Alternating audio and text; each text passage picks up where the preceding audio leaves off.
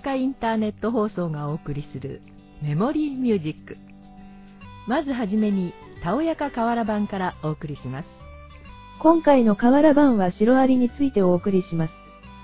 日本で見られるシロアリと違いサバンナ地帯に生息するシロアリは土で作られたアリ塚を巣に暮らします。シロアリの巣の中は私たちの生活用に電気に頼ったりせずに湿度と温度を一定に保つ素晴らしい空調機能を備えています。シロアリの巣のように建築的に通風や地中冷熱、そして夜間の放射冷却を利用して冷暖房負荷を低減する方法はパッシブクーリングと呼ばれています。シロアリのアリ塚は、いわば小さな都市です。地下にまでトンネルが縦横に張り巡らされ、数十万匹が暮らします。さらに、内部の温度をほぼ一定に保つ仕組みが備わっているといいます。シロアリの生息するアフリカ、ジンバブエのハラレ市に完成したショッピングセンターは、外気が摂氏40度を超す灼熱の砂漠に建てられたのにもかかわらず冷房設備がありません。アフリカ南部のジンバブエでは1996年、シロアリの知恵を空調に応用したビルが建設されました。首都ハラレにある複合商業施設、イーストゲートセンターは、ジンバブエの郊外で見られるアリツカの構造を取り入れているといいます。イーストゲートセンターは、パッシブクーリング受動的冷房システムを完備した初の建築物。冷却装置のコストは従来の10%で済み、エネルギー消費もハラレ市内の同規模の施設と比べて35%も少ないのです。日中に建物の壁で熱を吸収し、夜間にファンを使用して内部へ送り込む仕組みです。シロアリの巣の仕組みをもとに設計されたこのショッピングセンターは、世界で初めて自然冷却の仕組みを応用し、空調にかかるエネルギーを90%抑えることに成功したエコロジカルな建物です。それでは、ここで音楽をお聴きください。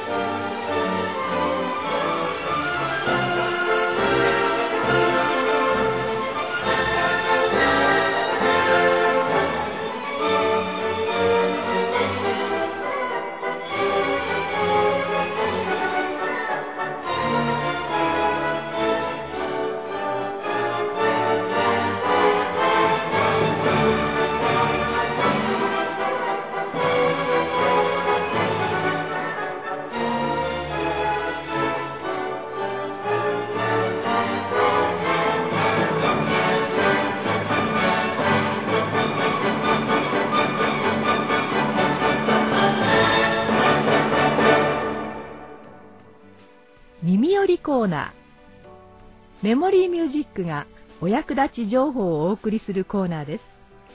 それでは早速お送りします。今回の耳寄り情報は、大切なお住まいを狙う泥棒の実態についてお送りします。まず、はじめに、泥棒はいつ、どこから侵入してくるのでしょうか。玄関は意外と盲点だったりします。逆に窓やベランダは一目につきやすく、一旦気づかれたら侵入者とわかりやすいため、泥棒にとって危険が大きいのです。次に、空き巣の侵入方法についてです。家の中で鍵をかけていないところはありませんか？空き巣は、鍵をかけていないところからの侵入が最も多い、というデータがあります。2回だからといって安心できません。泥棒はそのあたりをよく心得ており、なるべく手間のかからない方法を常に探っているのです。空き巣の狙う時間について。午前中は、掃除、洗濯と、家事が忙しく、外への注意が最も払われない時と考えれば、午前中はやはり隙があります。泥棒の服装は、意外ですが、スーツにネクタイを仕事着としている泥棒も多くいます。訪問してきたセールスマンを装っているのでしょう。いずれにしても、姿格好で泥棒を判別しにくくなっているようです。次に、泥棒が好む家とは、立地条件として、1、新興住宅地、アパートなどが多い場所。2、家の周りに死角が多い場所。3、オフィスビル、雑居ビルが多い場所。4、大通りから小さな通りに入った場所。5、古くからの街で、個人住宅が多い場所。6、人通りが少ない場所。戸建ての家の場合。本来防犯の意味合いもあった塀ですが、これが泥棒にとっては好都合。外から見えにくく、人目を気にせず楽々泥棒に侵入されてしまいます。さらに、建物に隣接して電柱や樹木、カーポートなどがあると2階だからといっても危険。安心はできません。集合住宅の場合、共用廊下に大きな荷物がいつも置いてある、敷地内の植栽が伸びすぎている。建物の周りに違法駐車が多い、共用部分の照明が暗いなど、こういう見通しの悪い集合住宅は侵入者が発見しづらく危険です。さらに、入り口、エレベーターホール、エレベーター内に防犯カメラがついていないのも狙われやすくなります。夕暮れ時になっても明かりのついていない家は狙われやすくなります。泥棒が嫌う家の場合、泥棒の弱点を考える上で4つのキーワードがあります。これらを満たす家には近づかないと言ってもいいでしょう。キーワードその1。音。テレビやラジオなど音が聞こえる家は人の気配がするため侵入しません。また、侵入の際にセンサーなどで大きな音がすると、びっくりして逃げていく場合が多くあります。また、よく吠える犬も、自分の存在を知らされるため苦手です。慣れた泥棒でも、音はやっぱり苦手なのです。キーワードその2。光。深夜でも明かりのついている家は嫌います。また、庭や玄関先が明るいと、見られてしまうのではないかという不安な気持ちになって敬遠します。人の動きでライト点灯する人感センサーライトなどは非常に効果的です。キーワードその3。時間。侵入に時間をかけたくないというのが泥棒の本音です。侵入に5分以上かけないというのが鉄則のようです。ですから、鍵が20、30になって手間のかかる家は大変嫌がります。一つのドア、窓に補助キーを含めて2つ以上の鍵があることが望ましいでしょう。キーワードその4。人目。泥棒は人通りの多い場所や、自分の存在が目立ってしまう場所を極度に嫌います。それとは逆に、人目に触れにくい障害物の影など死角が多いと、泥棒にとって好都合ですので、大変危険です。いかがでしたでしょうか？今回の耳寄り情報。泥棒の実態についてご紹介しました。それでは、ここで音楽をお聴きください。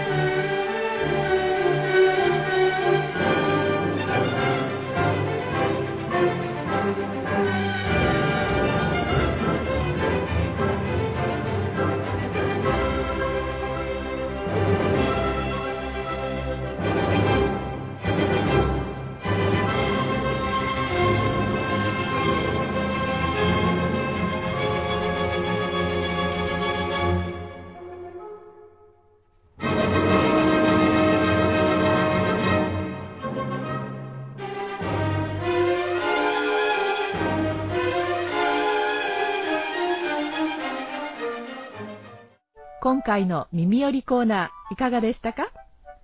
それでは次回もお楽しみに。